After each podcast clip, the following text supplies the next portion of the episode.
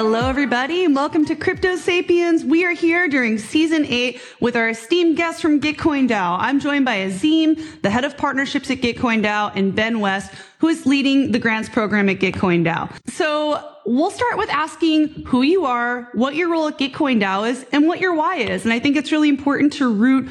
So yeah, we can start with Azeem and then pass it off to Ben. Sure. So I'm Azeem. Uh, thank you so much for having me. My role at Gitcoin is called Head of Impact, and why that can feel like a little bit of a nebulous term is because, in ways, it really is. All it functionally ends up meaning is that I lead partnerships, sales, BD, and any other human related function in ways to oversee things for what we do over at Gitcoin. And so I live on the road. I am on podcasts like this all the time, uh, very graciously. And yeah, uh, my why would be so very candidly, I, I got into Gitcoin by mistake. Uh, I, I didn't plan on, like, I didn't get here on purpose. Uh, mm-hmm. I was mm-hmm. speaking with the founder, Scott Moore, about wanting to raise funds for a Gitcoin grant. And he heard about my background as we were just having like a catch up. And he asked if I'd be interested in joining the partnerships team. But since I got here, what I what I must say is that I just love I love the give back portion of it. I love how much positive positive use cases that we get to show for crypto in the real world and mm-hmm. some of the amazing work that we've done with web3 native and also non web3 native companies it's just actual meaningful stuff that i believe years from now we can look back on as foundational and integral to the flourishing of web3 and, and even already even now in ways we can but years later, when people look back on, you know, what were the real catalysts to allow this industry to move forward in so many ways, I, I truly believe that the story of Gitcoin is going to be heralded as, as one of the top ones. I, I totally agree. You know, um, just seeing recently Kevin post about going to DC, right, and being on the front lines of, you know, pushing for regulation clarity, right, and, and legislation. I think Gitcoin is really one of the projects that embodies the positive elements of Web3, right? And what this technology can do to create more regenerative crypto economics, you know, and, and impact driven projects. So I think it's so, so vital that projects like Gitcoin DAO are at the front lines, right? And helping to combat the narrative of like the SBFs, you know, and like showing the good we can do here. So yeah, totally agree with that. Yeah. So Ben, I'd love to hear from you, man. What your role is at Gitcoin DAO, what your why is, and, and who you are. Love it. Well, first of all, Rachel, thank you so much for having us. I uh, I've been a fan of Crypto Sapiens since uh, I was a Bankless member back in the day, a couple of years ago. Uh, it's been so cool to see all the amazing interviews you guys have been doing, all the great work you're doing, and I love hearing that you're getting funding through Gitcoin grants. That's exactly what Gitcoin's here for: is to fund really impactful, interesting, you know, parts of the community that, you know, help spread the good word and, and, get people involved, help people understand what's going on, give a voice to all those cool people in the community. So uh, yeah, thank you for doing what you're doing. Um, I, you know, I, it's funny. I, I remember just hearing Azeem talk about how he came on board. Uh, I was already working at the Gitcoin at the time, and I remember Scott and uh, Vishnu, who used to work on our partnerships team. Shout out to Vishnu, uh, talking about this amazing guy that they had uh, met and how they were going to try to recruit him, and they had to figure out how to get him on board. Um, and man, they were right. It's been totally fabulous working with this human being. I am thank so you. glad to, to be here with the two of you. Um, and I, you know, I, in terms of what I do, I am lucky enough to play the role of grants program lead. Uh, truth be told, we all wear a lot of different hats, and I'm definitely far from the only person involved in the grants program. It's really everybody at Gitcoin who plays a role in the grants pro- in the grants program. Um, but you know, I, I, I, like to say I kind of worked my way up from the mailroom. Uh, my first job at Gitcoin was helping Owocki put out emails for Schelling Point. Uh, he needed somebody just to like take over doing the communications to uh, to attendees and to volunteers and stuff. Uh, and you know, I was a member of FWB and Bankless, and had been around the crypto space for a bunch of years already at that point, um, but wasn't working full time in, in the DAO space. Uh, you know, I actually came from the world of environmental nonprofits and uh, and social advocacy work, uh, which I'll get to in a sec. But yeah, long story short is like I, I, got involved in Gitcoin, got more involved, got more involved. I've been here for two years now, which is like 20 years in crypto land. Uh, and uh, the and the why for me really is it's very much just aligned with my values. You know, I'm somebody who has always worked on trying to make the world a better place in some way. Um, a lot of the work I did in the past was very much about stopping bad things from happening. Um, you know, trying to stop a bad project from coming into existence or bad policy from being made. Uh, it's really exciting just to like play a role in helping to support so many good things actually becoming a reality. Uh, and I just love kind of seeing these projects grow, helping to support them, you know, seeing if there's any ways we can help them speed run the whole process of like getting from where they are to where they can have the most impact. So yeah, that's my why. Absolutely. And I feel like out of any Web3 project, Gitcoin DAO really focuses on the impact, like long-term sustainability on a financial level and also for the greater good of the planet, right? So I want to ask you guys, how did Gitcoin DAO even come into existence and what inspired its creation? Also, I'm, I'm curious if you can share like what problems Gitcoin DAO aims to address for those. I mean, most people listening will know about Gitcoin DAO, but for those just learning today as well. Yeah, so I mean, Gitcoin has actually gone through a variety of different stages in its evolution. Um, you know, at first, Gitcoin was actually a project out of ConsenSys. Uh, you know, Kevin Owocki and others were like doing work at ConsenSys, got funding for uh, what was originally actually a bounties platform. Uh, fun fact: today is Gitcoin's birthday, uh, sixth birthday. What? Yes, six Happy years. Birthday, yeah, Gitcoin! Wow, yeah, that's awesome. Gitcoin the project though, not Gitcoin the DAO, just to be clear. So I mean, like uh, it was what about two years ago that the the DAO sort of branched off from Gitcoin, the uh, the original entity. Uh, still, you know, the same vision, largely the same people, uh, but that was actually the the point where you know there was this very intentional sort of uh, progressive decentralization.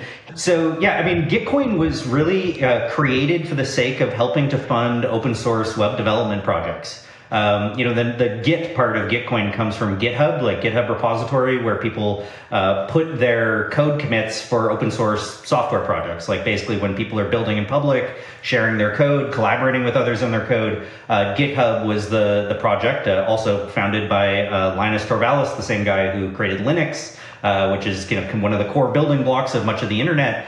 Um, you know, he created this idea of, uh, of a Git, a Git repository, a way of sort of collaborating with people. And uh, Gitcoin was created as a way to try to fund that very important work, because very often that work is kind of invisible, unseen, you know, under rewarded.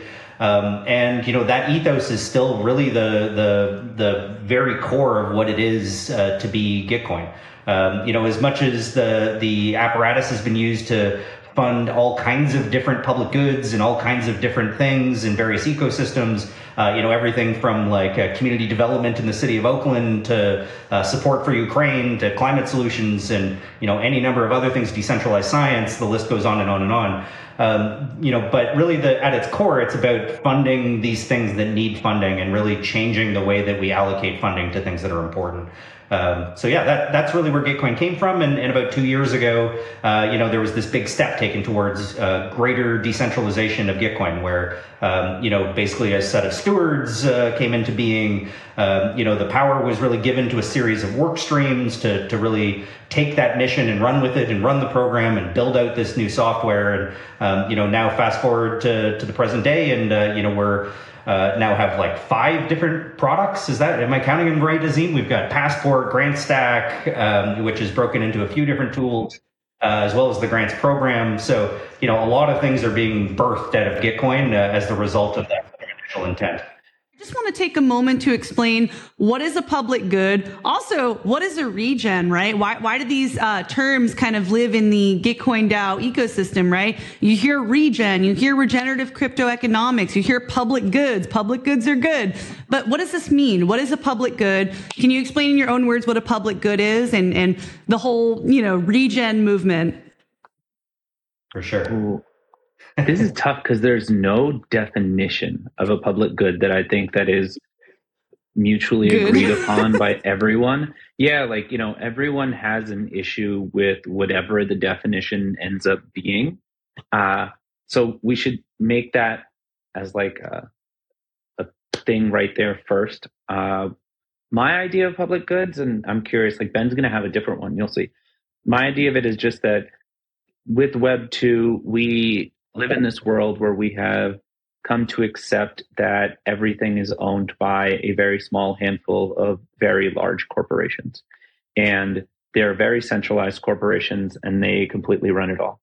And the promise of Web3 and eh, through public goods is that many of these things can and should be public goods, whether it's social media, it's search engines, it's financial transactions, and the list goes on. They are things that should be public goods. And the way that this technology works can allow this to be things that are not owned by centralized entities that are, you know, seven companies that control all the money in the world, but can be owned by everyone as open source public goods software, essentially. And to me, why that ends up being so interesting is more on the business side of things, is that currently open source software without Web3 is an industry worth tens of billions of dollars a year. And if we are to say that we want to take all of the Web 2 infrastructure or a large portion of that infrastructure that so many people are accustomed to using, and we want to turn it into publicly owned, open source, public good type software, then you can multiply tens of billions by some multiple that then equals hundreds of billions. And so to me, the idea of something that, let's say, on the low end ends up being a business overall with the total addressable market of hundreds of billions of dollars a year is a super fascinating concept. Uh, but again, Ben is going to have like a, a, more, and we'll get to that word next, but like I think a more regen answer, whereas mine is more traditionally capitalist in nature. wow, thank you, thank you for that. That was awesome. Yeah, Ben, I'd love to hear from you too. Uh, you know, it's funny because as you were talking about it, it occurred to me that like I think really at its core, public goods are just things that are good for the public. You know, like uh, mm-hmm. I, I think that's really the crux of it. Um, you know, there is like a dictionary definition of like public goods as like an economics principle, but I don't think that really has much to do ultimately with really what we mean by public goods when we talk about it at Gitcoin. And I, I think that's been a bit of a sticking point. Um, and, and and definitely like uh, Azeem touched on sort of the broader picture of like kind of what public goods are and can be uh, and sort of how it relates he, to open source software. He gave uh, like the biz dev definition. Yeah. yes. I love it, right? I love I totally agree. I mean, and maybe I'll, I'll sort of use that as an opportunity to just kind of pivot to the other part of your question or regen and how it relates to that. Um, you know, like, I mean, as you pointed out from, uh, you know, that book about the, the green pill and, and sort of regenerative crypto economics, um, you know the the idea of uh, of being a regen you know comes from the idea of uh, you know instead of just being a degen trader you could be a regen trader or you could be a regen participant in the web3 space. Um, it's really a word that has its roots in like regenerative agriculture um, you know sort of movements to try to um, leave something better than the way that you found it. Um, you know, which sort of ties into this idea of public goods. Like, you know, how can we, uh, you know, with this project, with this protocol, with all of our participation in this space, um, you know, make things better for the general public. Um, you know, and, and I think we sometimes get a little too caught up in the economic definition of like public goods. You know, it's non-excludable. Okay, well, you know, what if some people can't access it? You know, what if, uh, you know, and I mean, truth be told, anything on the internet is is uh, is not accessible to some large portion of people on planet Earth. So, you know, whether you could call anything on the internet a public good, I think, is debatable. Um, but I, I think that really doesn't matter because really, at the end of the day, I think you know people just know what public goods feel like. Um, you yeah. know, and they're things that are, are good for the public. So I'll just leave it there. I think in this book too, I was trying to find there's like a, a chart and it goes over examples of public goods. I think let's see, one of the things listed was air, right? It was just talking about things that should be open for people to access, right? Free of charge. I don't know exactly where it is, but if you're interested in learning more, this book covers all this stuff, you know. This is a big one because I know when getting involved in Gitcoin or Gitcoin DAO, you hear the term quadratic funding all the time. Could you guys break down to our listeners and viewers today what quadratic funding is and how it helps you to fund um, impact driven projects through Gitcoin DAO?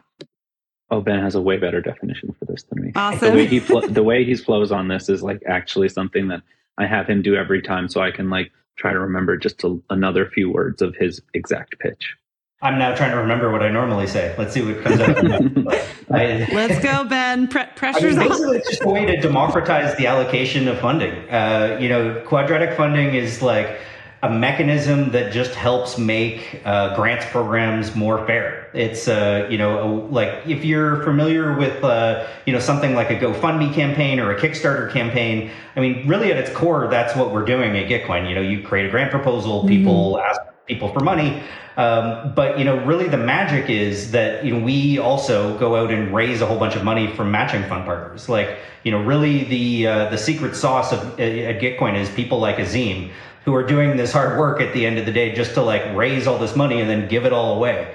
Um, and you know, unlike in a traditional matching fund where like you give a dollar and it's matched by a dollar, uh, quadratic funding gives extra weight to the number of people that contribute to you as opposed to the amount of money that any one individual contributes. Um, you know, so it it tries to kind of disempower whales and give more power to individuals. Um, you know, so that's really the fundamental thing that quadratic funding is trying to do. But the end result is that you know you go on the platform, you donate a dollar, it could be matched with five dollars or ten dollars or a hundred dollars. Um, you know, the algorithm at the end of the day is basically looking at how much money was donated to each project within a given round, how many people participated uh, and gave to each of these different projects, and it's doing some magic under the hood that like just allocates that funding. Uh, you really don't have to understand the complexities of the math, although if people want to, you can go to WTF is QF, WTF is QF uh, dot com. Uh, and there's like you can read the paper and you know and there's a little like tool that you can use to sort of play with it and sort of see how it works um, so you can definitely dive in there but you know at the end of the day basically it's democratizing uh, the allocation of funding and grants programs Wow. Well, that was beautifully stated. And you heard Ben, if you want to learn more about quadratic funding, it's WTF is QF. QF. Okay, got it. awesome. So yeah, we're going to drop some resources on the YouTube video and the podcast. If you're listening or watching, you'll have access to these resources um, in the description. I'm curious what your guys' take on how this community has been fostered, how it's grown to be what it is today, and why do you think the emphasis on climate rounds and like impact driven projects has come to be such a thing?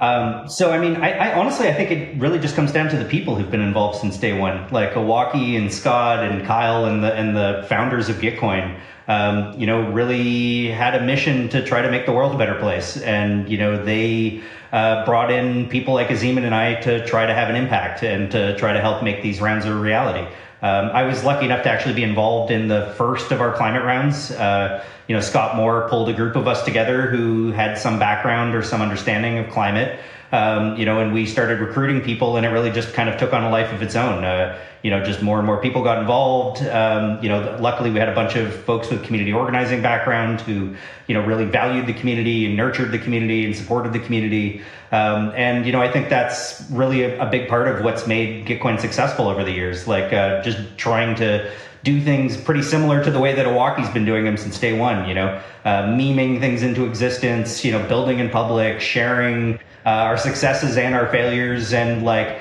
you know, and bringing the community along for the ride and making them like genuinely not just feel like, but genuinely part of the process of of shaping what this project is. And uh, I, I, absolutely love it. It really just feels like the epitome of an organically grown project that has like empowered people and different impactful projects. So you said, Ben, that Gitcoin has gone through a lot of different transformations and organizational structures. Why do you think it has ended up as a DAO? Like what, what was the decision making process to create the DAO? And what's it like, you know, on a decision making level operating as a DAO?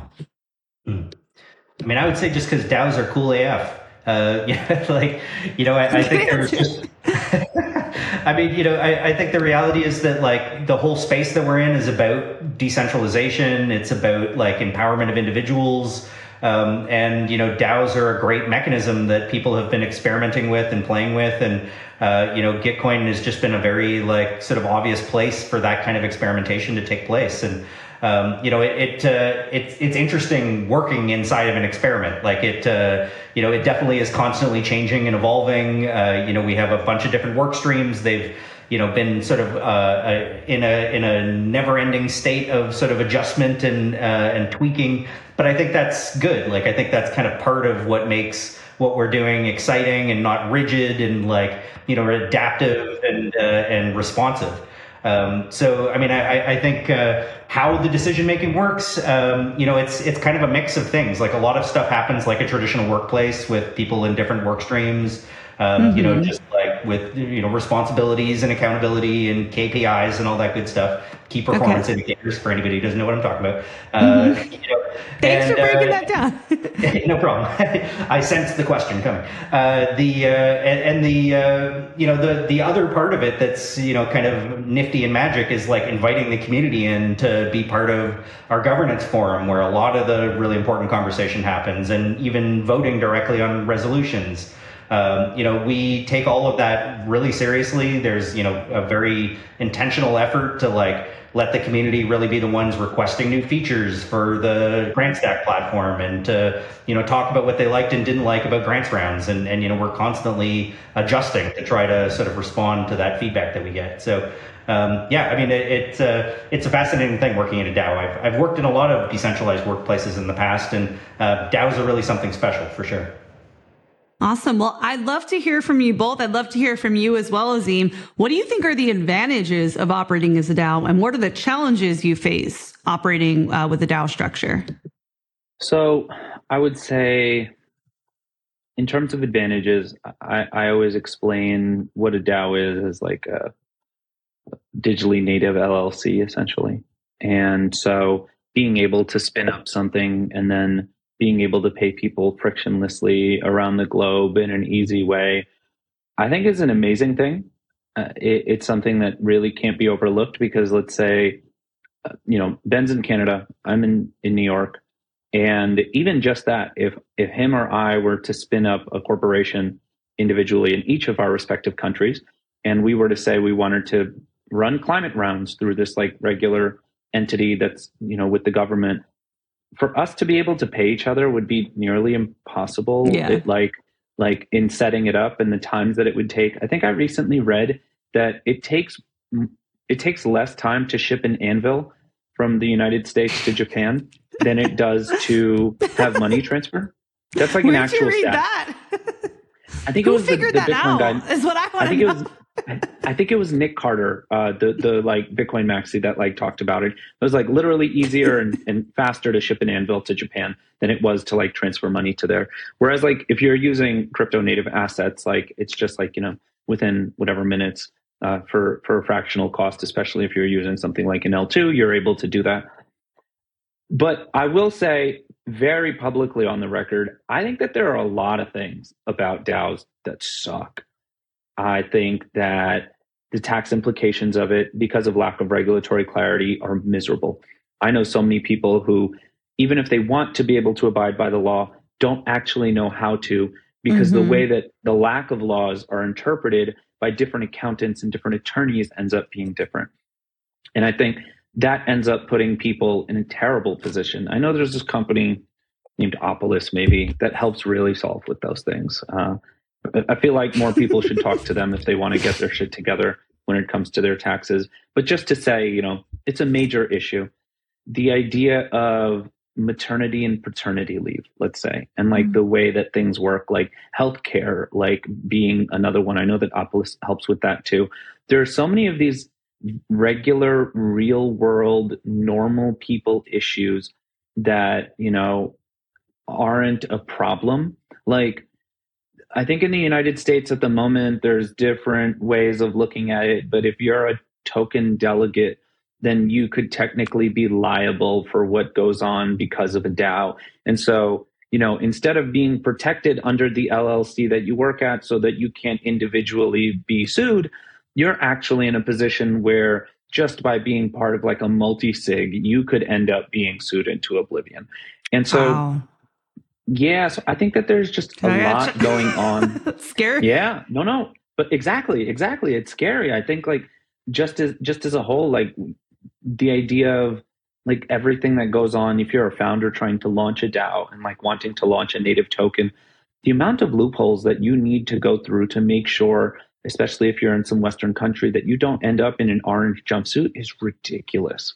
And so, you know, it, it's tough. I think that there are a lot of ways in which DAOs have the ability to really revolutionize work, but I do think that it's going to require nuanced and individualized ways to be able to add laws that make sense to DAOs. It's not a complete replica of traditional corporations. And so while I love DAOs and I am at a prestigious DAO and very much enjoy the work that I'm able to do, I've been someone who's been quite vocal in the past and, and tend to be quite vocal against crypto as a whole. I think that way too often we love to toot our own horns about how everything that we do is so amazing. And then we aren't critical enough of ourselves so that when mm-hmm. outside people come in and are critical of us, we act flabbergasted about it. Whereas yep, I think I that call that we, the uh, the rose colored glasses. We got to take them off yes. sometimes and actually look at the things that need to be yes. changed, right, and improved it, upon. Exactly, exactly. And Ben and I talk about this when it comes to our products at Gitcoin quite a bit, even. And so it's something where I think for people who love crypto, it's important to be self critical because mm-hmm. it's going to be what allows us to be able to really move forward. And so, yeah, I, I love DAOs, but oh my God, do I hate DAOs sometimes. I can keep shitting on DAOs anytime you ever need. So we can we can always go to that. Hiring talent being miserable, the idea of governance being a joke most of the time. But anyway, yes. Decentralized decision making is hard, no doubt about yeah. it. And, and truth be told, like it, you know, I, I mentioned I've worked at a bunch of other decentralized orgs. Like you know, it's it's definitely not a new problem. Like it's something that people have been wrestling with in co-ops and political parties and nonprofits of various kinds for for a long time. Um, and honestly, a lot of it just comes down to the people involved. Like you, uh, you can create whatever process or procedures you want, but like at the end of the day, it's it's easier to be the rotten apple that spoils the the bunch in a, in a DAO or a decentralized org um, than it is in more traditional structures. Uh, for a whole bunch of different reasons. And it really takes people being committed to trying to find ways to make it work to, to really, you know, get to the finish line together. I actually know some folks in Canada who are trying to legally issue tokens uh, through a co-op model um, the same way that you would issue uh, like shares to or like benefits to members of a co-op uh, and have been talking to the regulator uh, the regulators like i actually think there are some opportunities to like learn from some pre-existing structures where you do have that kind of shared liability and responsibility and where people pay in but also get benefits back out um, like you know there there are pre-existing models that we can like sort of learn from and Absolutely. emulate. So, someone looking to participate at Gitcoin DAO or some open source communities within the Gitcoin DAO ecosystem, what advice would you give to them? How can they get started? How can they participate? Oh wow! Uh, don't do it. Just run while you still can. No. Uh, uh, I mean, if you want to be a contributor, there's a lot of different ways to get involved. Um, you know, it, it uh, it's kind of like a permeable membrane. You know, like it's a there's there's a variety of different sort of layers of the community. Um, so, for example, and especially now that we have uh, GrantStack, which is uh, you know a forkable open source toolkit that people can use anytime. Like you can go to um, you know, to, to manager.gitcoin.co and, and set up a grants round anytime you want. You can run around just like Gitcoins. Um, you know, so I mean, people can create their own grants program. They can, uh, you know, become a featured round within our grants programs. You can be a grantee within our grants programs or a donor. Uh, but you can also, you know, just raise your hand and uh, basically anytime somebody's asking for help and support um, and get involved. And, and that happens quite often uh, with our various different work streams, whether, you know, you're interested in memes merchant marketing or you're interested in uh, being involved in the running of grants rounds through our public goods funding team, uh, or even like raising money from, you know, some, from some cool folks that you know and showing up and saying, "Hey, Azeem, I, I you know I think this DAO might want to uh, to help support the open source software round, or might want to run their own round." Like, you know, it really just comes down to like sort of how you want to show up, what you want to do, um, you know, kind of where you're hoping to go with it. Um, but yeah, there's I'd say there's not one sort of like this is the recipe to get involved. It's like I, I think the beautiful thing about DAOs is like the more initiative you've got, the more you know chutzpah you've got, you can just show up and make things happen. Um, you know, there isn't always going to be like a job waiting for you or like the perfect opportunity, but you know, uh, I've definitely seen a lot of people just kind of create their own jobs, create their own opportunities. Um, and it's actually not that dissimilar from a lot of nonprofits, like volunteering time, showing your worth, kind of just like getting involved. Of course, that's not a, a luxury everybody has, but you know, a great way to get involved, honestly, is just to be a grantee. Like, uh, you know, if you're looking to raise funding to do something cool, like you know a lot of grantees become contributors. Uh, you know, a lot of people raise money to uh, to do research or to do a podcast or to you know get their project off the ground or even just to kind of kick the tires uh, in terms of like the court of public opinion. You know, just get a sense of whether people are interested in what you're trying to do. Um, you know, people. Uh, one of my one of my good buddies, uh, uh, Pernov, says people come to Gitcoin for the cash, but they stick around for the community. And I think that's true. Like, I, I think really that's a big part of what makes Gitcoin so successful is not just that people can come and raise money, but they can, you know, meet a co-founder, meet a developer, meet a potential investor, you know. Um, so I would say like, you know, host a Twitter space uh, in the middle of a grants round, invite people to come and talk about their project. Uh, you know, there's lots of things you can do without somebody posting a job proposal or like offering you an opportunity, you know, create those opportunities. That that's really solid advice, and um, yeah, something I was just talking to you guys about. And the Opolis team was doing a Twitter space in the coming weeks. When this episode's released, I'm hoping to align it with some sort of community building initiative, some sort of Twitter space. So let's definitely do it. And you know, Gitcoin Radio was really inspiring to me too. I'm starting to work more with Jimmy from um, TreeGens, and I've just been so so inspired by the initiative. Like having a Gitcoin Radio Twitter space running 24 seven during the uh, the grants round. It was it was pretty impressive, and that's just the power of the Gitcoin DAO community. I don't know, I can't explain it. Just people step up and they're so passionate and and just willing to show up for one another. So it's a beautiful thing. Azeem, so my next question, I want to ask if there's any upcoming initiatives. I know you said you traveled to quite a few events. So are there any upcoming events or, or things you're going to be at where people can find you or the Gitcoin DAO team? Uh, we're going to be doing DeSci Boston. Not we're doing DeSci Boston. I'm going to be involved in DeSci Boston. That's happening at Boston University and at MIT on October 21st and October 22nd. There is Dev Connect and Binance Blockchain Week coming up. I think those. I'd say like that's really the big one. I'll probably be at Art Basel in Miami in December, but I'd say Dev Connect in Turkey, which I think is November 13th to 19. Uh, I'll be speaking at Binance Blockchain Week on the 8th and the 9th. I don't know exactly which day I'm speaking, but that's going to be there. There's a couple other engagements that I have, but I don't remember them off the top of my head at the moment. Is the honest answer. I, I feel that. I feel that. uh, yeah, uh, Ben, I was uh, I was in Singapore for ten days, and I got back, and then last week was mainnet and ETH Global, so I was over there. I'm based in New York, and then this past week, I was in Washington D.C. with Owocki. Actually, oh, awesome. Uh, the, yeah, yeah. So that that was fun. It was a lot being able to like sit down with congressional people, and we sat in on a hearing that Gary Gensler did, and you know, being able to have real conversations with people, and it was it was awesome. But I'm I'm absolutely a little bit all over the place. Yes. Oh, I'll be at Zuzalu. I'll be at the the Turkey Zuzalu Zuzu Connect. Oh because uh, awesome. I was in Montenegro for I did ETHCC as well, ETHDenver, Montenegro uh, for Zuzalu, but they're doing another Zuzalu.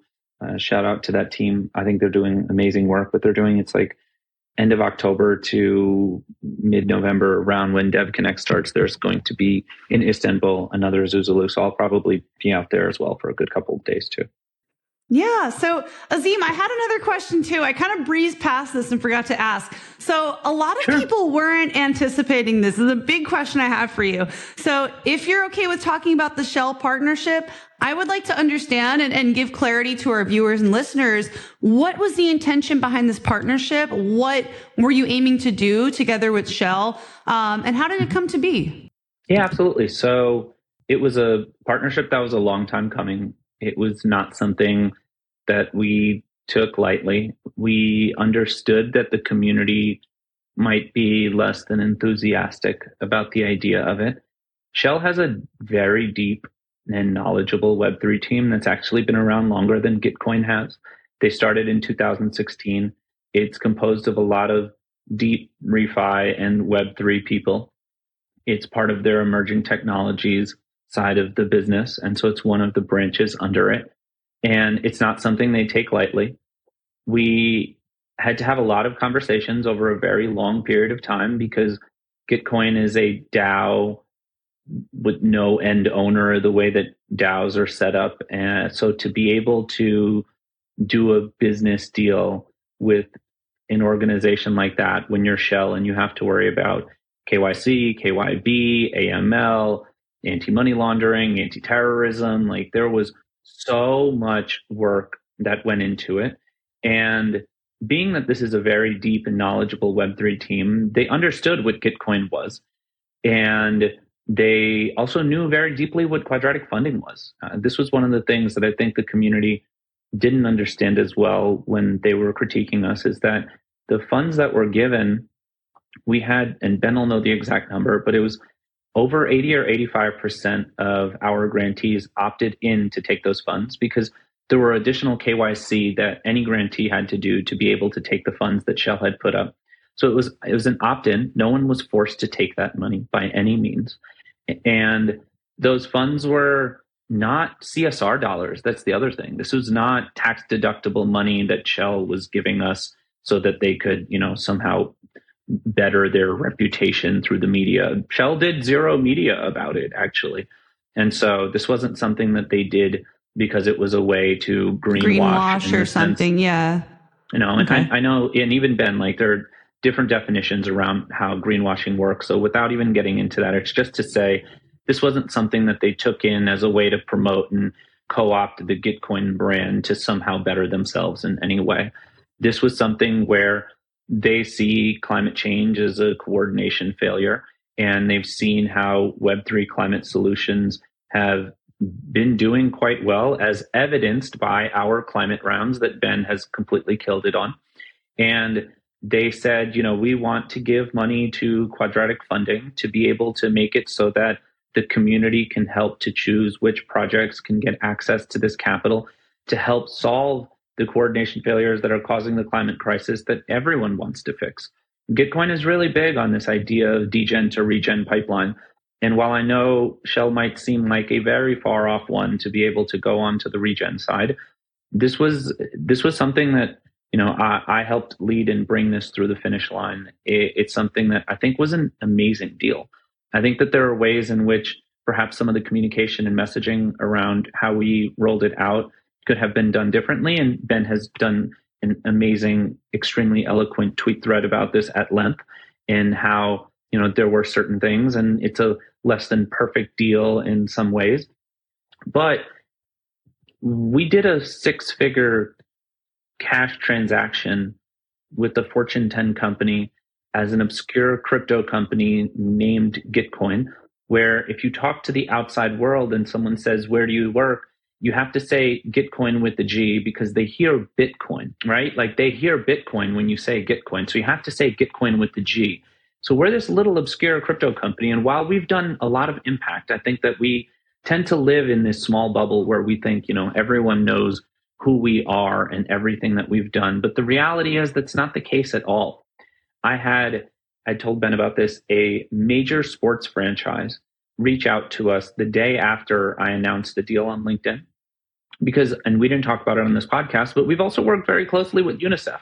UNICEF wants to expand their partnership with us. You know, I had a great meeting with Save the Children last week. Like, like we we you know we've been speaking with the international rescue committee we've spoken like like we've spoken to the imf we've spoken to like, like change.org like massive in, in crazy important organizations doing amazing work across the board and with shell it was one of those things where like you know people were like well what if i made an anti-shell grant? Please because of because of quadratic funding they don't get a chance to decide where the money goes nor do we. And they understood that going in. And to me, it was a really big mark for, especially after everything that happened in 2022, that such a large company would not only express interest in working with us, have gone out of their way to figure out how to work with the DAO, because that part was very difficult. I cannot emphasize that enough. It was very difficult. And for us to have done what we needed to do on their on our end and they did on what they needed to on their end for us to close this deal because they want to see what it was like to experiment with quadratic funding and some of the amazing work that we've done. You know, a major, major sports franchise wanted us to sponsor their jersey. Now, I told them very quickly that like an eight figure deal of that magnitude is not something we can afford whatsoever. However, the fact that to the outside world where regular business occurs, that the idea of the work that we've done with Shell and UNICEF put us in a position where they looked at us and they said, you know what? if they've passed the due diligence of both of these massive organizations, then there's someone that uh, that we should actually really consider working with. And the fact that we were able to do that the same way that you know Pudgy Penguins, shout out to them, got their toys into Walmart the other day, and you know exactly, and it's a massive thing for being able to actually get mainstream adoption. Mm-hmm. And so mm-hmm. this has been this has been something that I know was really difficult for the community to embrace. And I think that there were ways that we could have gone about doing certain aspects of it better. But I really do wish the community could have stepped back to understand the potential positive implications of this. It was actually really interesting on my LinkedIn, and I know I'm rambling, but on my LinkedIn, I ended up putting up a post, and the post got more engagement in terms of likes than I've ever gotten on any post. And impact people and crypto people commented, and there was only one single comment on there that pointed to an article about something Shell did wrong.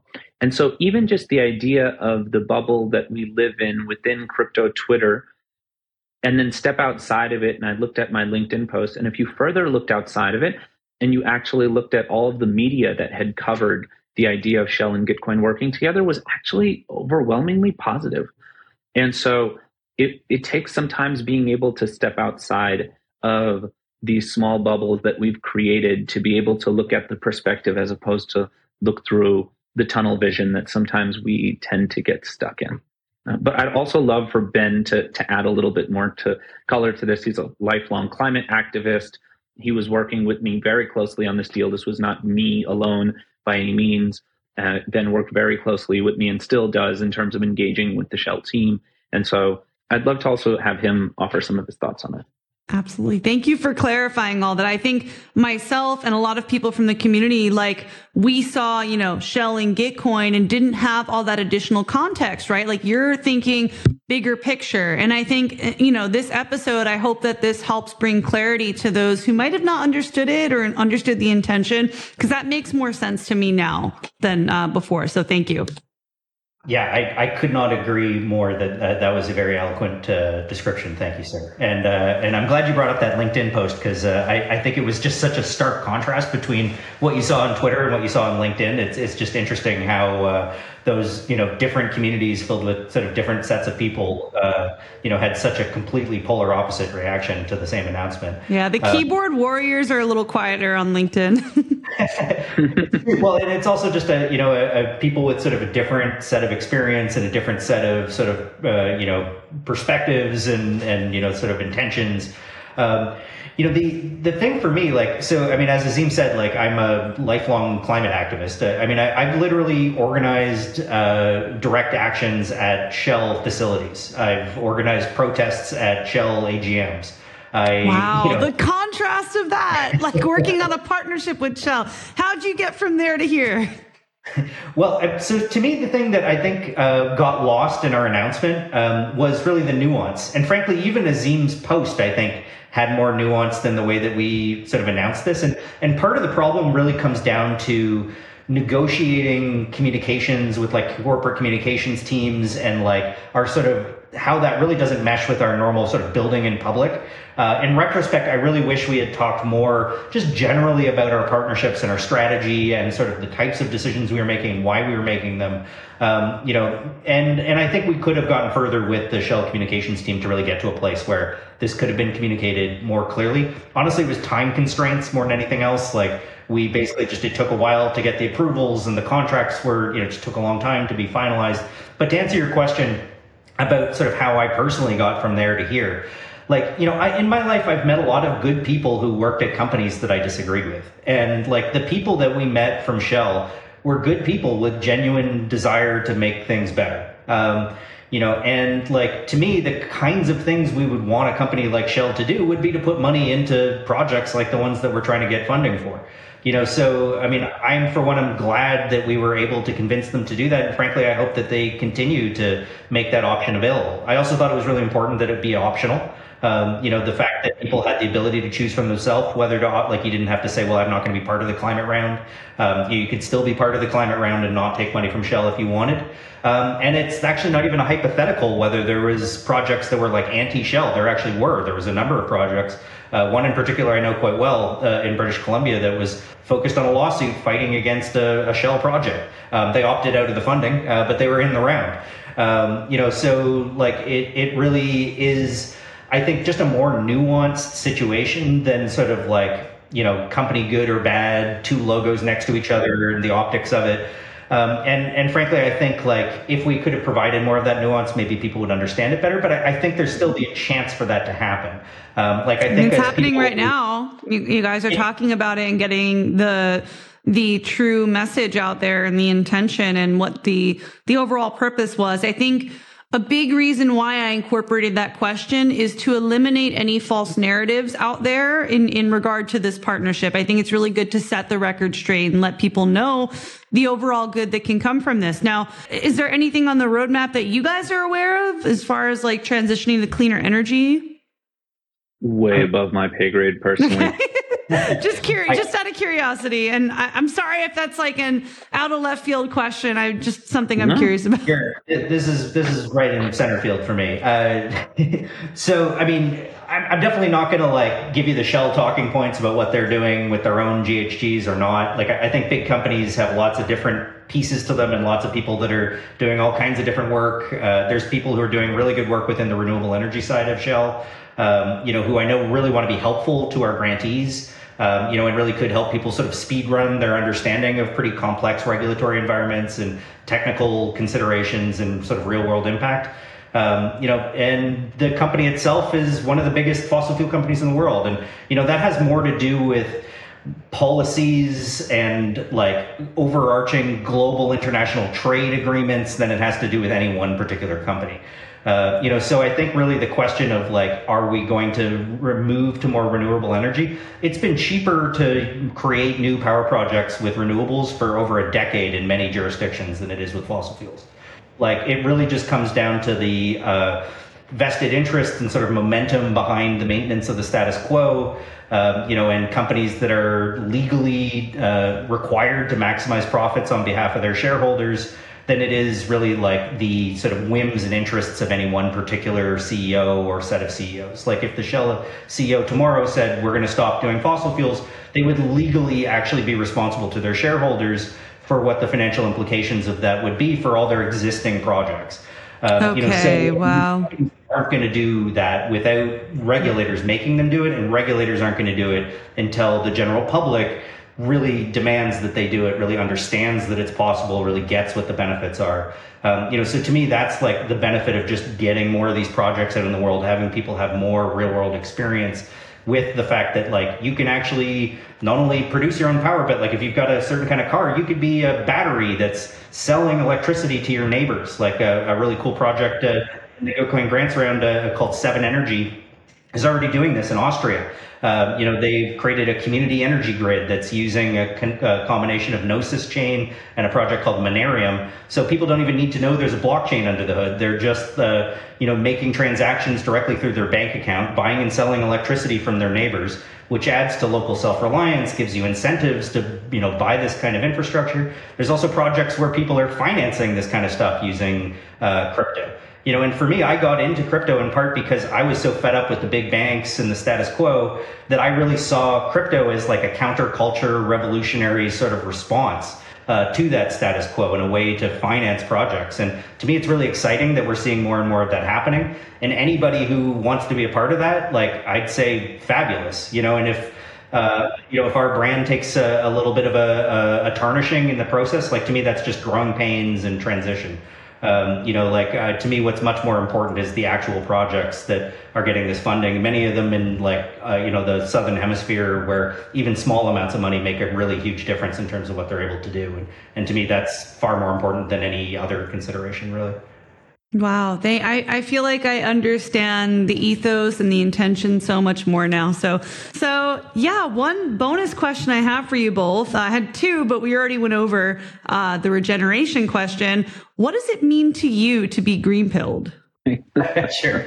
Um, I mean, uh, you know, to me, it's really just about like seeing the world a different way. You know, like I, I, think once you've taken the green pill, you sort of understand that things can be different, right? Like the whole sort of red pill thing. It's like, you know, once you take that pill, you know, you're now seeing the reality of the matrix, right? Like, and to me, the green pill is kind of the same thing, but from sort of a regen point of view. It's like you've taken this green pill, you now understand that like regenerative cryptoeconomics is a thing. Like, you know, community currencies can be useful, that, you know, there's other funding mechanisms that could actually make things better, that, you know, storing information on a blockchain has all kinds of inherent benefits and you can remove middlemen from transactions and ways that put more money directly in the hands of people on the ground. Like, you know, I think you can go deeper and deeper and deeper down that rabbit hole, but like just fundamentally taking that green pill is like, just making a decision that you're going to like open your eyes to what's possible and what could be different and how it could make the world sort of a better place, particularly in a sense of uh, a regenerative better place, like a better place where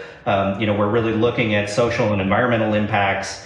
Um, you know, and looking at for win-win opportunities where like not only can we all get enriched financially, but we can also get empowered to you know have more control over our lives and and also you know really be part of projects that are making the world better. I agree. And and something I really love too that kind of lives within the regen um, ecosystem is the solar punk movement too. I really like how there's a lot of art depicting a future where we can build more regenerative systems where we harness the power of technology to live more mindfully of our environment, our environmental impact. So I really love the solar punk movement also as well think I have another BizDev answer would be I think when I look at the world through the through the green pill, it's that it's the idea that you can do good and do well at the same time in terms of like do good for the world but do well financially. And it's it's not looking at things through this zero sum attitude where for me to win you have to lose. And instead looking at it like I don't need to have my slice of the pie because I can just bake another pie. And so I'd say that's that's the way that I look at it. That's a good answer. Wow. Well, I, I have learned so much. I hope our listeners and our viewers learn a lot from this podcast episode as well. Um, and it's just been so awesome connecting with you both. To our listeners and viewers, thank you so much for tuning in today. Check out Gitcoin DAO, connect with Azeem and Ben. We'll be dropping resources in the description below. And thanks for tuning in. Okay, friends. So before we end today's episode, I just want to take a moment to thank projects like DAO and projects like Opolis for making season eight of Crypto Sapiens possible. So I just want to draw your attention to the links in our description. If you're watching on YouTube, you'll see the links there. Or if you're listening to our podcast, you'll also see the links in the description. The first is going to be Bankless Community. And for those watching the video, I'll go ahead and share my screen. So you'll see here Bankless DAO's website. You'll also be able to learn more about how to join Bankless DAO, the different guilds, and different projects that we're working on at Bankless DAO. And there really is something for everyone here. I think it's an amazing starting point for those looking to get involved in Web3. If you're listening to this and want to learn more about how to get involved, Bankless DAO is an excellent starting point. There's guilds for just about any interest here, so I highly recommend going to Bankless.community, joining the Discord, and saying hi and making some friends.